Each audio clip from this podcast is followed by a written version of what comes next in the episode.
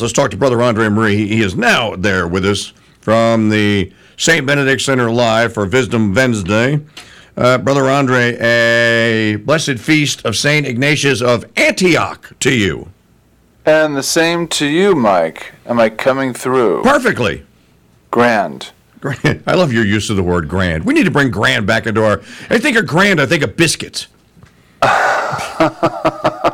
Some people think of a thousand dollars. You are thinking of a well. That's mobster talk, brother. That's a G note. G note, C note. We get from uh, uh, nineteen thirties era gangsters. Anyway, uh, grand that you are with us. Uh, how's the weather in New Hampshire? The weather in New Hampshire is uh, bright and shiny and cold. It was uh, ten degrees this morning when I was in the car on the way to Holy Mass. Ten. Nope. Ten. Ten. Now, you missed it because I was talking about uh, getting people to volunteer for the twenty twenty-three Congress. I was telling the story about, you people don't understand when you put an event like, like this on, what goes into it. And I said, ask Brother Andre about it if you ever get a, a private conversation with him. He'll tell you that there would be no Saint Benedict Center Conference if there was no Russell LaPlume. Yeah. Yeah, that's right. You and, can't do and, this. Brother could not do this. The brothers and sisters could not organize this and put it on. It's it, they, they couldn't do it. Well, we've done it in the past. It's it, it, it's it's not. Um, I mean, it's not impossible. It's just that there's an awful lot of other work to do. Yeah. So we, we, we, we, we do that other stuff. But no, it's it's it's enormous. And even though ours is fairly small, it's in our own venue, and we don't, we're not. We we used to do one in a hotel in Fitchburg, and that was an enormous operation. Um. We got more people at it, but uh, we, we, the thing always lost money because uh, seriously, we it actually it never made money, and it, it ne- never ended up in the black either. Um, so uh, it, it was really difficult to keep going with that one. But it got a lot more people, but the venue was just expensive. I mean, everything's expensive. So I understand when you're doing it at some other venue. Um, and and I was kind of laughing to myself when you were talking about how people seemed. I don't want to say you were calling people fickle, but people seemed inconsistent about what their preferred dates were. I mean, when you put on an organiza- when you put on an event and you announce a date, it's like growing facial hair. Everyone will let you know their opinion immediately, and, uh, and and you'll get conflicting inform- You'll get conflicting dating. You're like, oh, okay, well, I guess people want it this way, and then you change it to something else, and then. You get a whole other group of people who tell you how horrible that is. So, uh, picking um, a date for an event, brother, is a Kobayashi Maru from Star Trek. It's, okay, it's, I don't. It's I the don't no-win it, situation. I see. You can't win. So if you want to, if you want to beat the Kobayashi Maru, you have to go into where the test is uh, is administered in the computer, and you have to change the parameters. I see. And okay. James T. Kirk was the only one that ever beat it because he went and changed the parameters so he could beat the test. All right, let's do some Wisdom Wednesday stuff here. I I, I want to start off with, and I didn't prep you for this, but you will be able to field this easily. And I generally, uh, I think it marries, it meshes very nicely with your topic uh, that you just wrote about um, uh, at Catholicism dot org, which is the Church of History.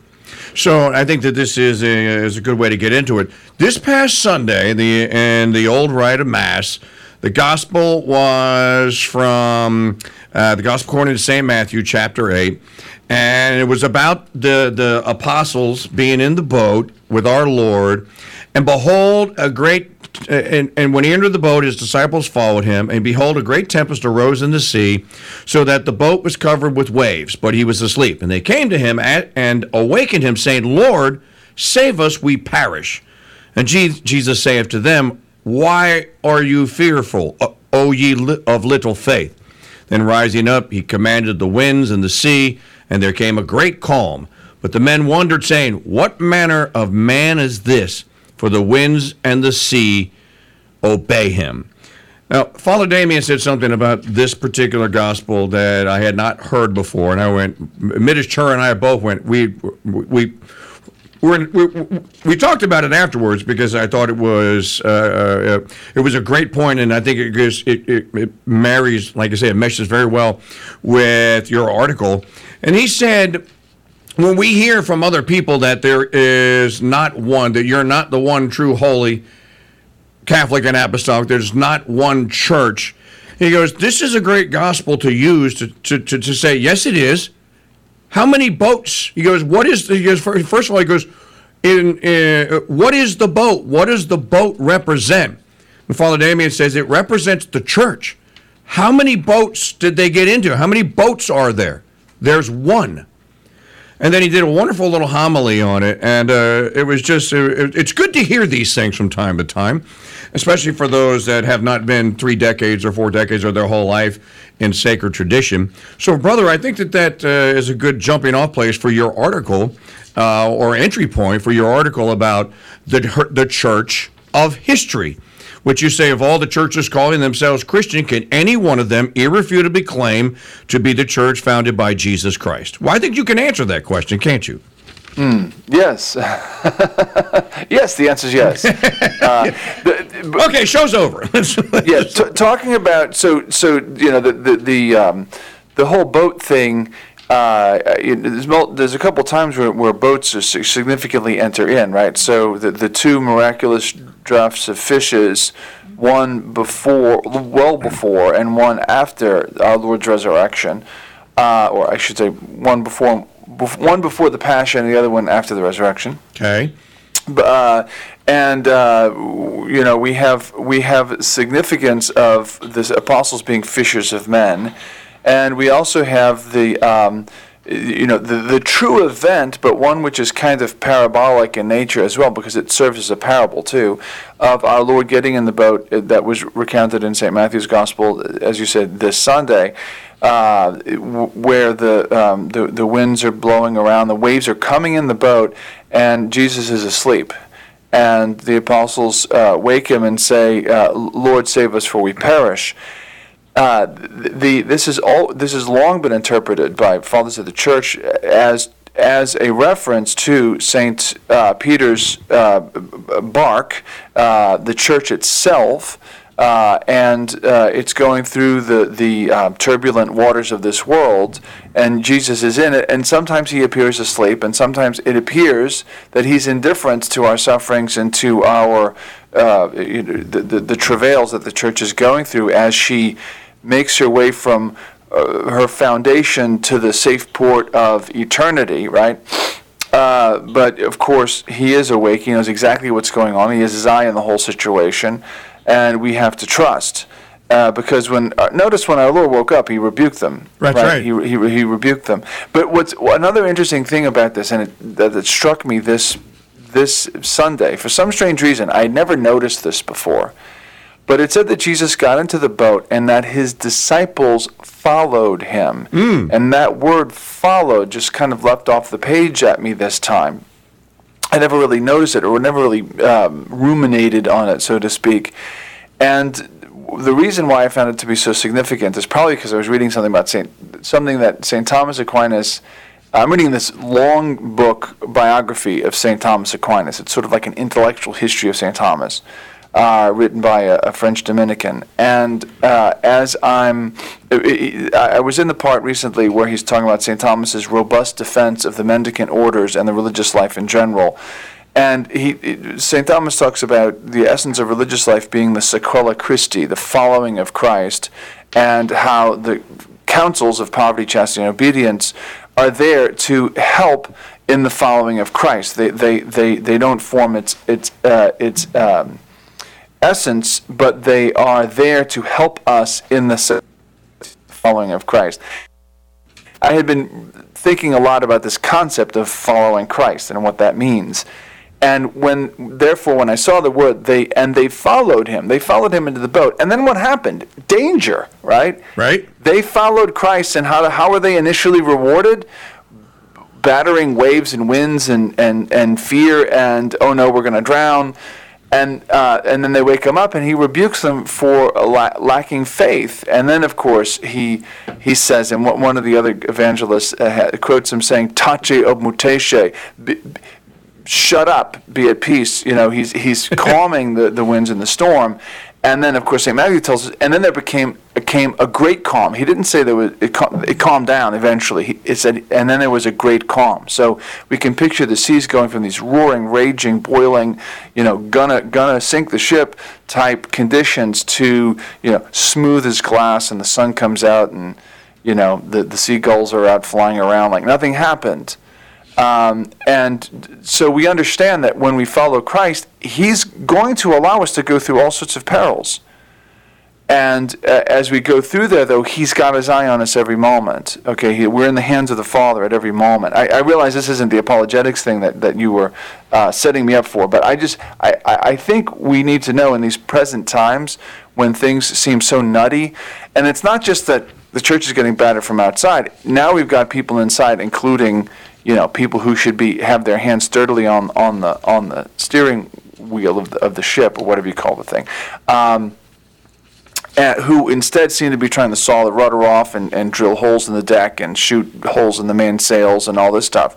I mean, we've we've got um, Catholics, including clerics, including uh, those very high up in the church, who seem to be doing their best to sink the ship. But we know that it's unsinkable. It's it's it's it's it's not the Titanic. It it actually is unsinkable, um, and we're going to make it to, to safe harbor, right? So, uh, but the apologetical lesson uh, is today is the feast of Saint Ignatius of of, of Antioch, uh, who died in the year one oh seven, and his whole uh, life and his witness, and especially his writings, are a testimony to the faith of the early church. He was only the third bishop of Antioch after Saint Peter. So, so there was Saint Peter, then there was another man, then then there was Saint Ignatius of Antioch. He he knew Saint Polycarp, disciple, a direct disciple of Saint John the Evangelist. I was going to say, if you don't know who Saint Polycarp is, he knew, he w- was studied under, basically, Saint John the Evangelist. By the way, Brother Andre, in your town of your birth at uh, at the uh, the church today of Our Lady of Prompt Succor, where the Ursulines are, they have a massive reliquary collection there. And one of the uh, the feature pieces, I don't know if you ever got to go there when you was a little children, one of the feature relics there is a very large bone of Saint Antioch, uh, or Saint Ignatius of Antioch. I've touched mm-hmm. rosaries to it. I've seen it with my own. I think nice. I have a. I think I have a picture of it, as a matter of fact. It's it's quite it's quite impressive when you see the collection. But that is the centerpiece that they built all the other reliquaries around. Nice. Yeah. Yeah. He. he yeah, he was arrested in Antioch. I think it was during the persecution of Trajan. And when he was arrested, they apparently he was the only one arrested locally during some outbreak of the persecution locally. And, you know, people have this wrong idea of the of the early persecutions. It's not like they were randomly rounding up every Christian and bringing them to, you know, to, to the amphitheaters or whatever.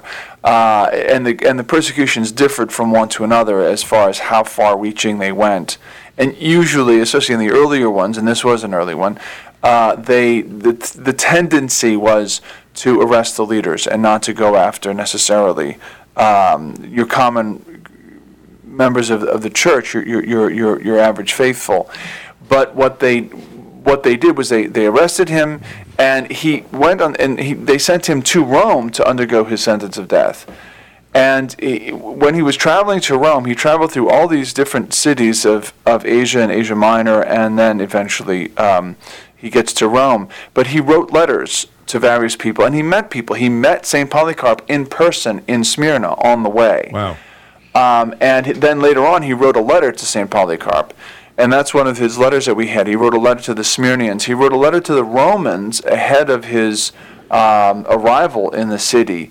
Um, he also wrote letters to the uh, Philadelphians uh, and it, it, it, people that we don't... And, and the Ephesians, of course, who received an epistle from Saint Saint Paul. Uh, the Magnesians, the Trallians... Uh, and that's it. Now, he, he ends up uh, landing on the, the, the shore of Durazzo on the Adriatic, and then being um, through th- from Thessalonica, first Thessalonica, and then and then he ends up in the city on the Adriatic, I guess in what we would now call... Um, yeah, okay, so that's on coastal Italy, I suppose. And then from there, he's brought to Rome. And several things. So he, in his epistles, he gives witness to the primacy of the Roman See. And he wrote to the Romans, and he's and he's praising them for their faith and everything, and he mentions to them that they have the first place in the community of love. He says this, um, you are a church worthy of God, worthy of honor, felicitation, and praise, worthy of attaining of God, a church without blemish, which holds the primacy in the community of love. Uh, and of course, the community of love is a perfect, perfectly apt description of right, the church. Right. It's not, it's not exhaustive, obviously. Uh, but it, it, this is this is what he's how he's describing the church, and um, and, and he starts by saying Ignatius uh, Theophorus to the church in the place of the country of the Romans, which holds the primacy. W- what's significant is that he, he's telling them that they hold the primacy twice in this short excerpt, and he's from the See of Antioch. Now, as the bishop of Antioch, he was the successor of Saint Peter. Okay. Because Saint Peter had set up his apostolic chair in Antioch before he went to Rome. Yet here he is saying that Rome, you know, he, so he's the bishop of no mean city. Antioch wasn't some podunk town in uh, in Syria. By mean, Antioch, he means average, not angry. Yeah. I, yeah. Some people Comment. Go like, why are you calling it a city mean? Uh, average, average. Yeah. Yeah. Okay. So he, he, he was, I, I'm actually borrowing from Saint Paul, who said he, he was from Tarsus and he was no mean city. Mm. Um, mm. It's a good source. So, so he was he was from, um, you know, Antioch and Alexandria were, long, and this was long before Constantinople was even, even existed as Constantinople. It was a fairly um, obscure place known as Byzantium, I think, at this time. It was still obscure until Constantine took it and turned it into Constantinople, until very it, humbly name, naming it after himself. And what's it called today, for people that don't know? Uh, well, the, the song tells us it's Istanbul, not Constantinople. Istanbul, correct. Uh, uh, and that's nobody's business but the Turks. um, so I get it. I just got. I get it. Okay. Okay. So if you if you um, though l- l- consider that Alexandria and Antioch were the two most prominent uh, cities of of learning, as well as specifically of Christian learning, and the two most important sees in the East. Uh, then his arri- his writing to the Romans saying how they hold the primacy is very significant. It sort of leaps out in relief from that uh, from that uh, historical background there. Uh, another another truth that he gives witness to that's uniquely Catholic is is doctrines concerning the Eucharist. Um, he writes to the Smyrnians. Uh, that uh, he's critical, so in writing to the Smyrnians, again, this is the city where Saint Polycarp is the bishop, he writes uh, that the Gnostic heretics have no regard for the sacrament of the Eucharist because, quote, they abstain from the Eucharist and from prayer because they do not confess that the Eucharist is the flesh of our Savior Jesus Christ, who suffered for our sins and whom in his goodness the Father raised up, end quote. Um, he also refers to the Eucharist as a sacrifice, because in writing to the Philadelphians, um, obviously not the ones in Pennsylvania, um, he writes this, be careful to observe one Eucharist, for there is only one flesh of our Lord Jesus Christ and one cup of union with his blood, one altar of sacrifice, as there is one bishop with the presbyters and my fellow servers, the deacon. Of course, presbyters, presbyteros is the word in Greek that comes into German as priester, which comes into English as priest. So a presbyter is a priest, and it's and it's it, you know, of course, it's the basis of the word Presbyterian, and it's there's a, there's a history to why they're named that. Uh, but uh, it has more to do with ecclesiastical governance than it does their belief in the idea of the priesthood. But um, the the he's talking about the, the, the these three ranks of clerics: the bishops, the priests, and uh, and the deacons. And he says, my fellow servants, the deacons, because he's playing off of the literal meaning of the word diakonos in Greek, which is uh, servant or minister. Um, so yeah, the, so there you go. He's he's professing belief, and I, I didn't quote the one that he written to the Romans, where he says, "I take no pleasure in corruptible food or in the delights of this life. I want the bread of God, which is the flesh of Jesus Christ, who is the seed of David, and as drink I want his blood, which is incorruptible love." So we have here tremendous, or several tremendous professions of faith in three different epistles, to the Romans, to the Philadelphians, and to the Smyrnians, talking about um, the clearly Catholic ideas concerning the Eucharist being the literal flesh and blood of Jesus Christ.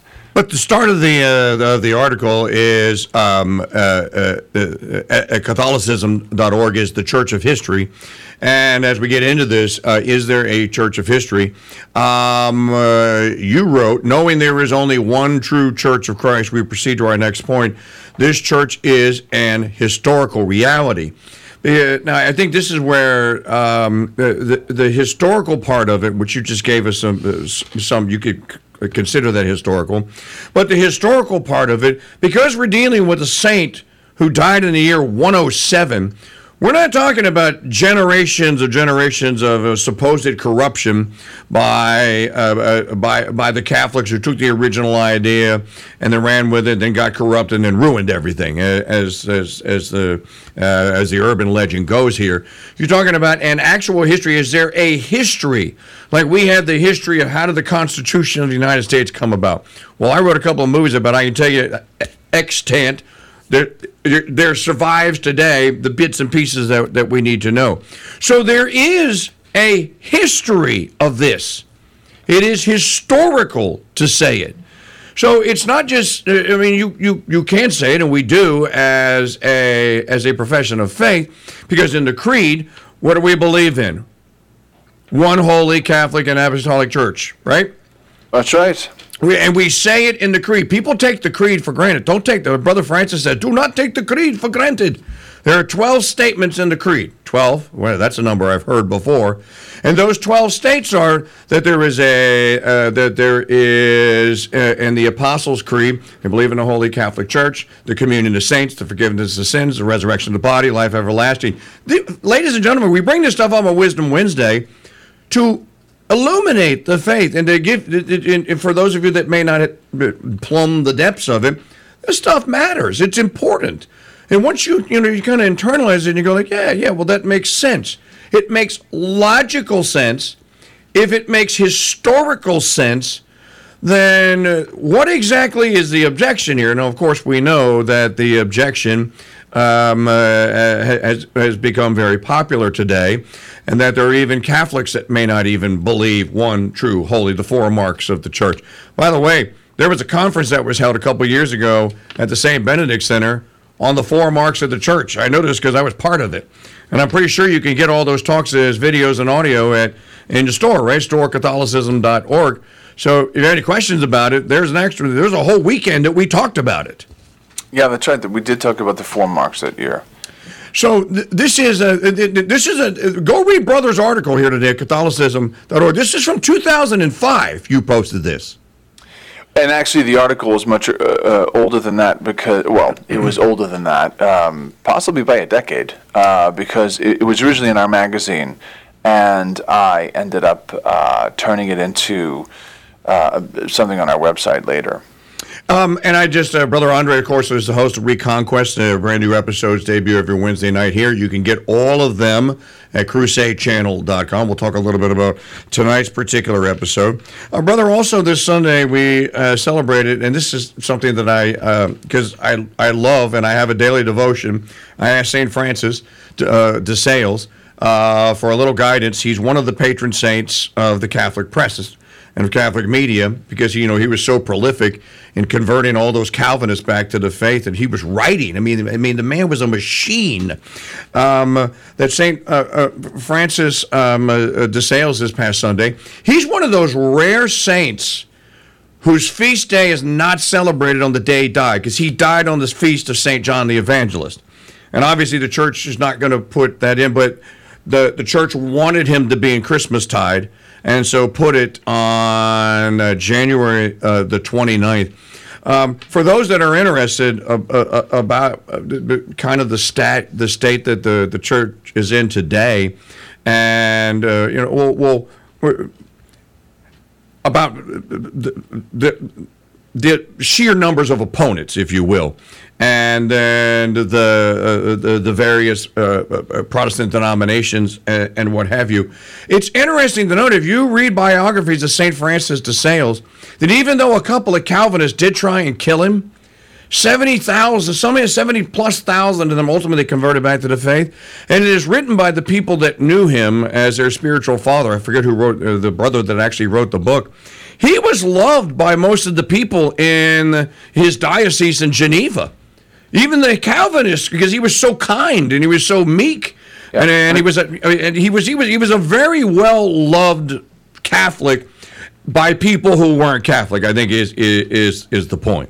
And don't forget that Geneva was the center of the sort of pseudo-theocracy that was set up by John Calvin uh, when he when he began his uh, his sect, uh, and uh, so he was in the sort of the belly of the Calvinist beast, uh, and uh, and even then, I mean, he, he first of all he was a man who's of choleric temperament, Saint Francis de Sales, very choleric.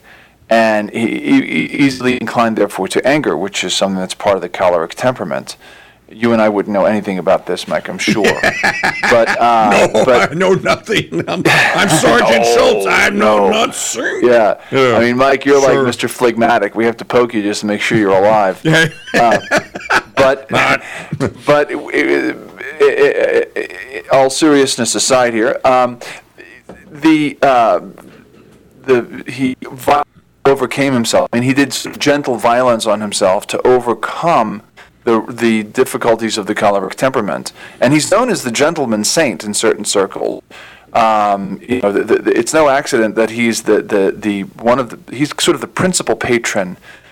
I mean, sort of he's the principal patron among other patrons, including Saint Benedict, of the Institute of Christ the King. And I think of, of all the priestly communities out there that I am aware of, this is the one whose men are, are, are known, in a sense, to be the most gentlemanly. I'm not I'm not detracting from the gentlemanliness of any other individuals, but as a as a community, they seem to really form themselves into gentlemen, um, and it, it, it can be very edifying. Um, So, you know, your your your Canon Moreau. I was going to say, as an example, who does not love Canon Moreau? and and he's a tough guy. He spent thirteen years in, in a, a very difficult mission in Africa. He sure did. So, you, you know, it's not like they're spoiled gentlemen, uh, but they cultivate the, the, the kind of virtues and the kind of um, uh, manners of a gentleman. And don't forget, manners aren't inconsequential. Manners are the safeguards of morals, just as morals is the safeguard of the life of grace. Um, and when we look at Saint Francis de Sales, we see that he co- he conquered his his choleric, extreme choleric temperament, and he became known to be as being particularly mild. And he was very gentle, and he was very uh, polite, and he was very uh, he, he he wouldn't let himself get angry. And it was uh, an edification to those around him, especially when they saw him in very difficult circumstances, where he would be inclined to, you know, pop, where where, where most of us would just sort of not resist popping off at the person who was um, making a nuisance of himself. But Saint Francis de Sales uh, bore all these things with great patience and gentleness and meekness, and uh, he ended up winning over people who were his enemies. So that is um, that, th- th- this is a great virtue that we can learn from him: authentic Christian meekness. Yeah, I want to tell a quick story, and then I want to move on about Saint Francis. If you read the the book, I think it's called "The Spirit of Saint Francis," uh, and it's a kind of a biography written by one of the uh, the brothers who was his un, who, who, who, who who served under, if you will, Saint Francis of Sales. Uh, uh, there's a story that he retold in the book, where one of the men that wanted to kill him um, went to the church, and he was following him around, and he noticed that on certain uh, uh, nights, Saint Francis would, at the end of his his ritual, his prayer ritual or whatever, in his rectory, or, or maybe he was out visiting or whatever he was doing, that he would go into the church late and go by himself, and there was no one else in there. And he thought that this would be a good opportunity for him to to lie in wait for him uh, so that he could uh, undertake his evil. And so he did, and he hid, he hid in a shadow in somewhere in the sanctuary, and Saint Francis de Sales, or the Bishop of Geneva at that time, comes in, as he, as he always did, by himself, and there's no one in there, dim light. And what does Saint Francis de Sales, what does Saint Francis de Sales do? He goes to the communion, he goes in front of the altar, and he gets to the front of the altar, drops to his knees, makes the last couple steps on his knees, and then just stays there in the orans position, you know, just adoring the Blessed Sacrament and our Lord crucified, uh, uh, uh, hanging over the altar there, and is just, you know, he, he's in a he's in an ecstasy of sort, um, and there's no one to watch. This is the point. And so the, the man is so overtaken with, well, why is he doing this? These Catholics only do this stuff in public to show off and to, you know, to make it look like they, they really believe. They don't have the real faith. I have the real faith. And so the man was so taken aback by it that he couldn't commit the crime, and he waited for Saint Francis to leave, and when he did, he snuck out, and of course he became, he, he immediately converted back to the faith. Hmm. And it's... Yeah, it's a- There's so many edifying stories about uh, about Saint Francis de Sales. Um, if we if we can get back to Saint Ignatius uh, uh, briefly, sure. Y- you mentioned the four marks: one, holy, Catholic, and apostolic. It's it, it shouldn't go unsaid today on this his feast that he, he was the Bishop of Antioch, right? Antioch, we know from Saint Luke in the Acts of the Apostles, was the place where the disciples of Christ were, quote, first called Christians. So the, the word Christian wasn't used in Christ's time. Mm. He didn't say, yeah, you're going to be Christians after me, you know. Uh, like Saint Dominic didn't name his order the Dominicans and Saint Francis the Franciscans. He didn't, Jesus didn't use the word Christian. Uh, and, the, and, and his apostles didn't, at least not early on. It's, Saint Luke specifically tells us that in Antioch, this is the first time where they were known as Christians. And it wouldn't, doesn't say it, that it was the non-Christians who said, those are the Christians. They just took the name of Christ and, and, and turned it into a descriptive term for other people who followed him. Um, Saint Ignatius, bishop of that same city, is the first one that we know of in writing to use the term Catholic. Wow, okay. And the, the, the context of it is significant because he's writing against heretics, and he's making the point that the heretics, like various Gnostic sects, and there were do- probably dozens or if not hundreds of Gnostic sects, um, these these various sects, and the Ebionites, whom I think he also wrote against, and uh, other other heretical groups and schismatics, they're present in this city, that city, this town, that town, whatever, spread apart, not connected, not... not a, uh, a universal church. He says, I belong not to one of those, but to the Catholic Church. And what he's saying is the the, the church that's uh, the, the whole in, in, in, in different parts all around the world. It's the it's the one that is undivided and universal. So many many people translate the word Catholicos in Greek to mean universal. So this is what we mean by Catholic. And if people say, well, yeah, he was just using a descriptive term, he wasn't giving it a proper name. Well, it gets a proper name later on to be distinguished from these other sects. About uh, the one true church, the Church Catholic, we, we we give it. I mean, the father. It was the Fathers of Nicaea who, in crafting the creed, said one holy, Catholic, and apostolic. They wanted to say, well, th- these are the marks. These are the these are the descriptive marks, the undeniable attributes of the Church that Jesus Christ established. It's one. It's holy. It's Catholic, meaning universal, and apostolic. So wherever the apostles went, there the Catholic Church was present. It's it's um, amazing that even among schismatic sects that broke off subsequent to, say, the Council of Nicaea or the Council of Ephesus or Chalcedon, um, all of these places where the apostles were and where the church was established early on, they all have seven sacraments, they all have priests, they all have bishops, they all have devotion to the Mother of God, they all have devotion to the martyrs and to the other saints, and and and, and, and they all have the holy sacrifice of the Mass. Yep. I mean, a Protestant would be would be hard put uh, to uh, show the apostolicity and Catholicity and universality and antiquity of his religion. And and that was the main thrust of my writing this, this article, The Church of History, because if the church that Jesus Christ established, if we can say of the Church of Jesus Christ established what he himself said, that is, I am with you all days. So he, t- he tells them, he says, preach to all nations, tell them all things that I have told you,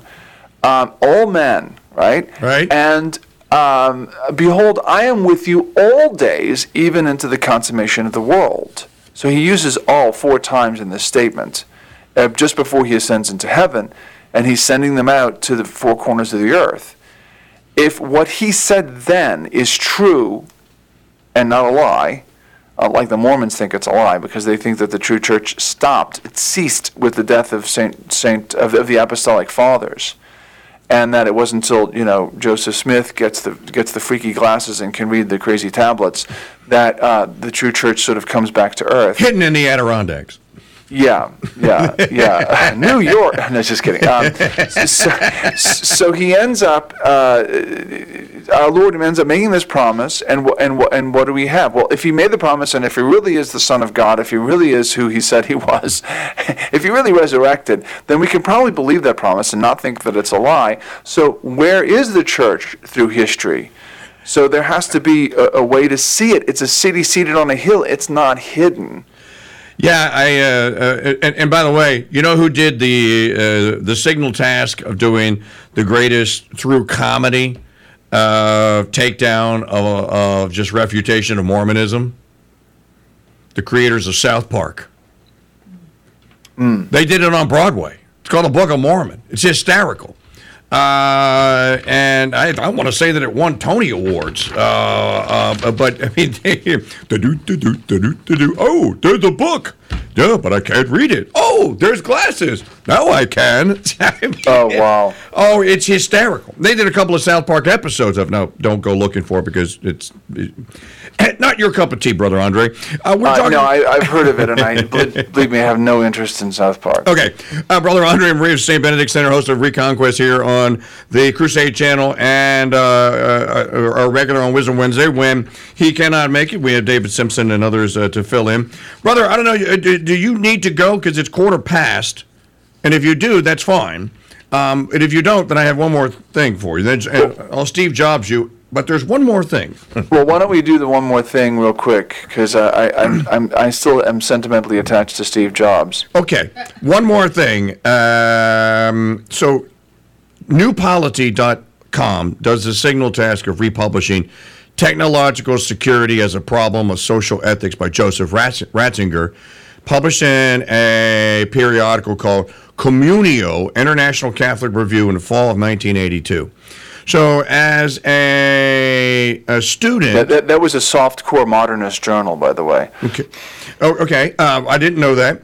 But yeah. As a student of your mentor, and he's mine as well, of Brother Francis, as I'm reading Cardinal Ratzinger, I am uh, I am hearing, in some parts of this, I'm hearing Brother Francis. And I'm hearing Brother Francis warn all of us just so magnificently in this essay that I know you can still find at Catholicism dot org about the dangers of scientism.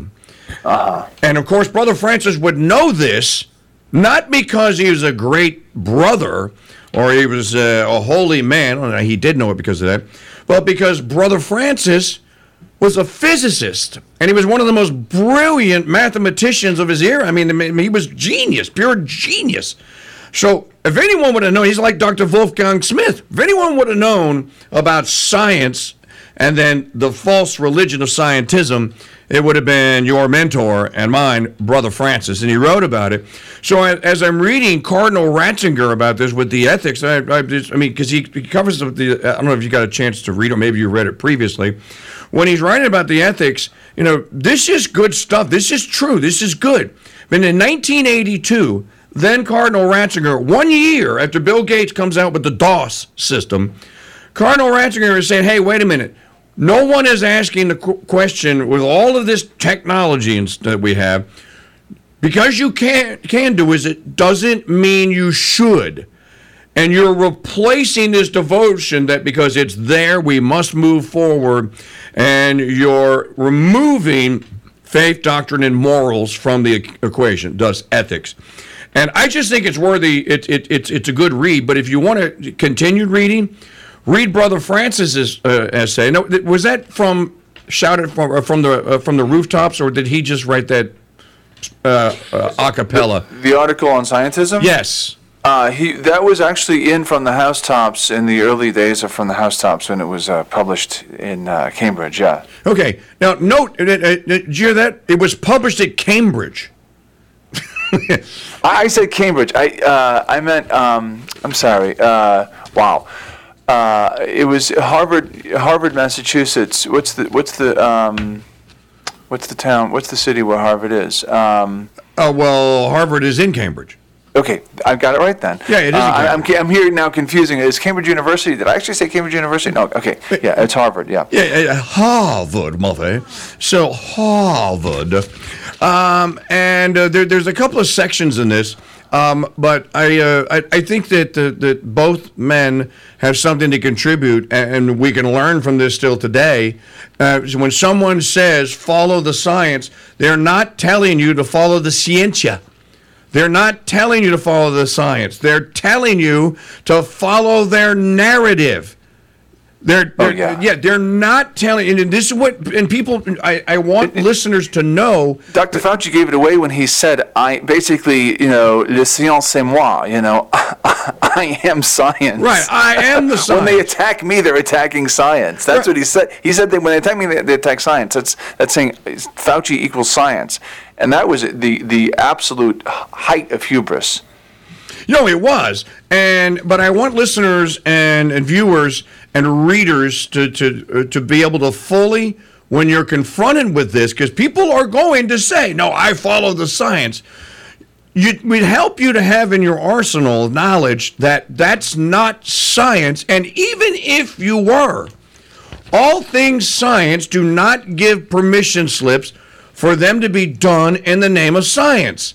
Like Brother Francis asked the question about the atom bomb and about the creation of the atom bomb. Just because you could make one didn't mean didn't mean that you know, that you should.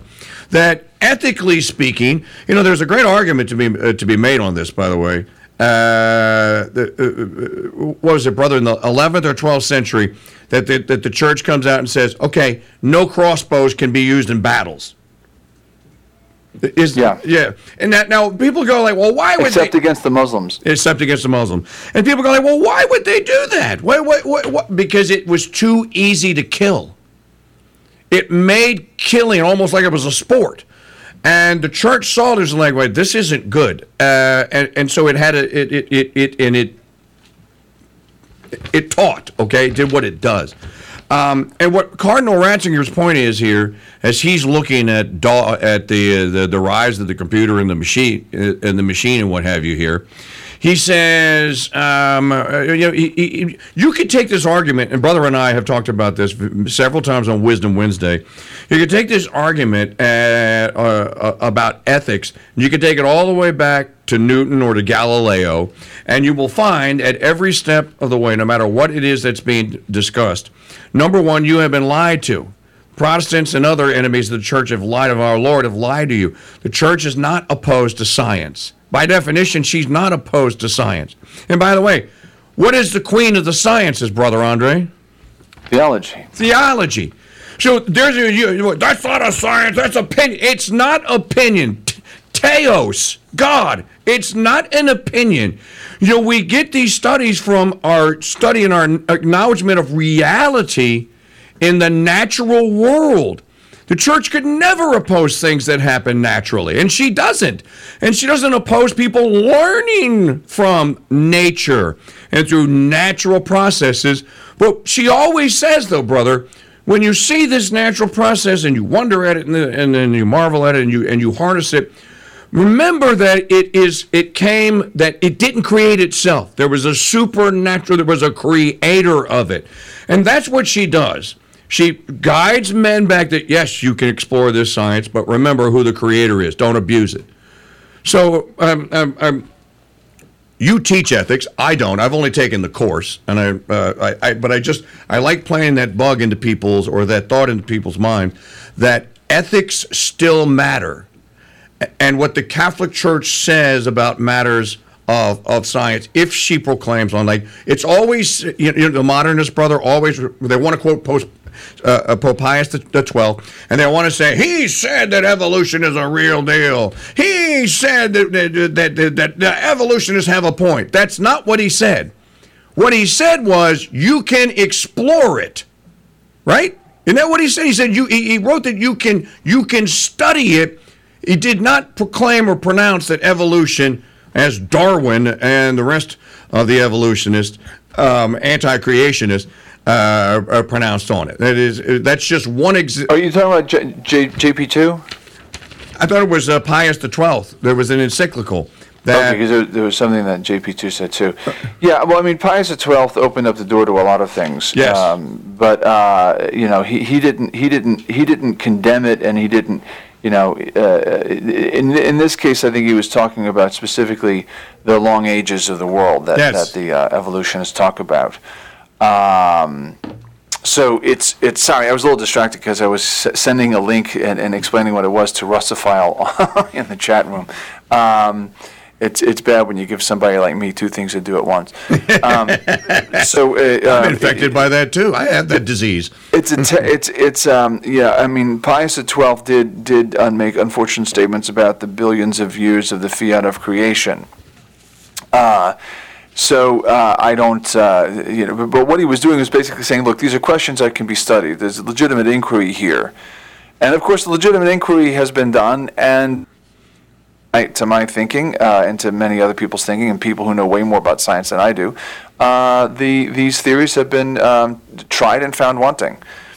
Uh, so, I mean, it's about time the church just comes out and says, okay, you know, we've got enough scientific evidence here that if we really, truly, quote, follow the science, we know that uh, Darwinism is bunk, and it's and it's been debunked uh, numerous times. And then the billions and billions and billions, as Carl Sagan would uh, make famous, these billions of years, you don't have to have any evidence for this. You just say that it happens, and people go like, well, one hundred fifty million years ago. Whoa, hold on, hotshot. Where'd you get one hundred fifty million from? And how did you get so accurate at counting millions of years, as Brother Francis would say? If you put a chicken in the front yard, and you put him in a cage, and you left him there, and came back in one hundred million years, you know what you would have? A chicken. There's been no evolution in the honeycomb. That's one of my favorite Brother Francis-isms when he talks about the bees. How come the bees have not progressed? Why, why did the bees stop at five sides? Why did they go to six? Why wasn't there an improved honeycomb? Uh, nature is what it is. So I, I encourage all of you, you can go to new polity dot com and read Technological Security as a Problem of Social Ethics from Joseph Ratzinger. And you can go to Catholicism dot org. And do you have a title on Brother Brother's piece about science? It's called, which is called The Danger of Scientism.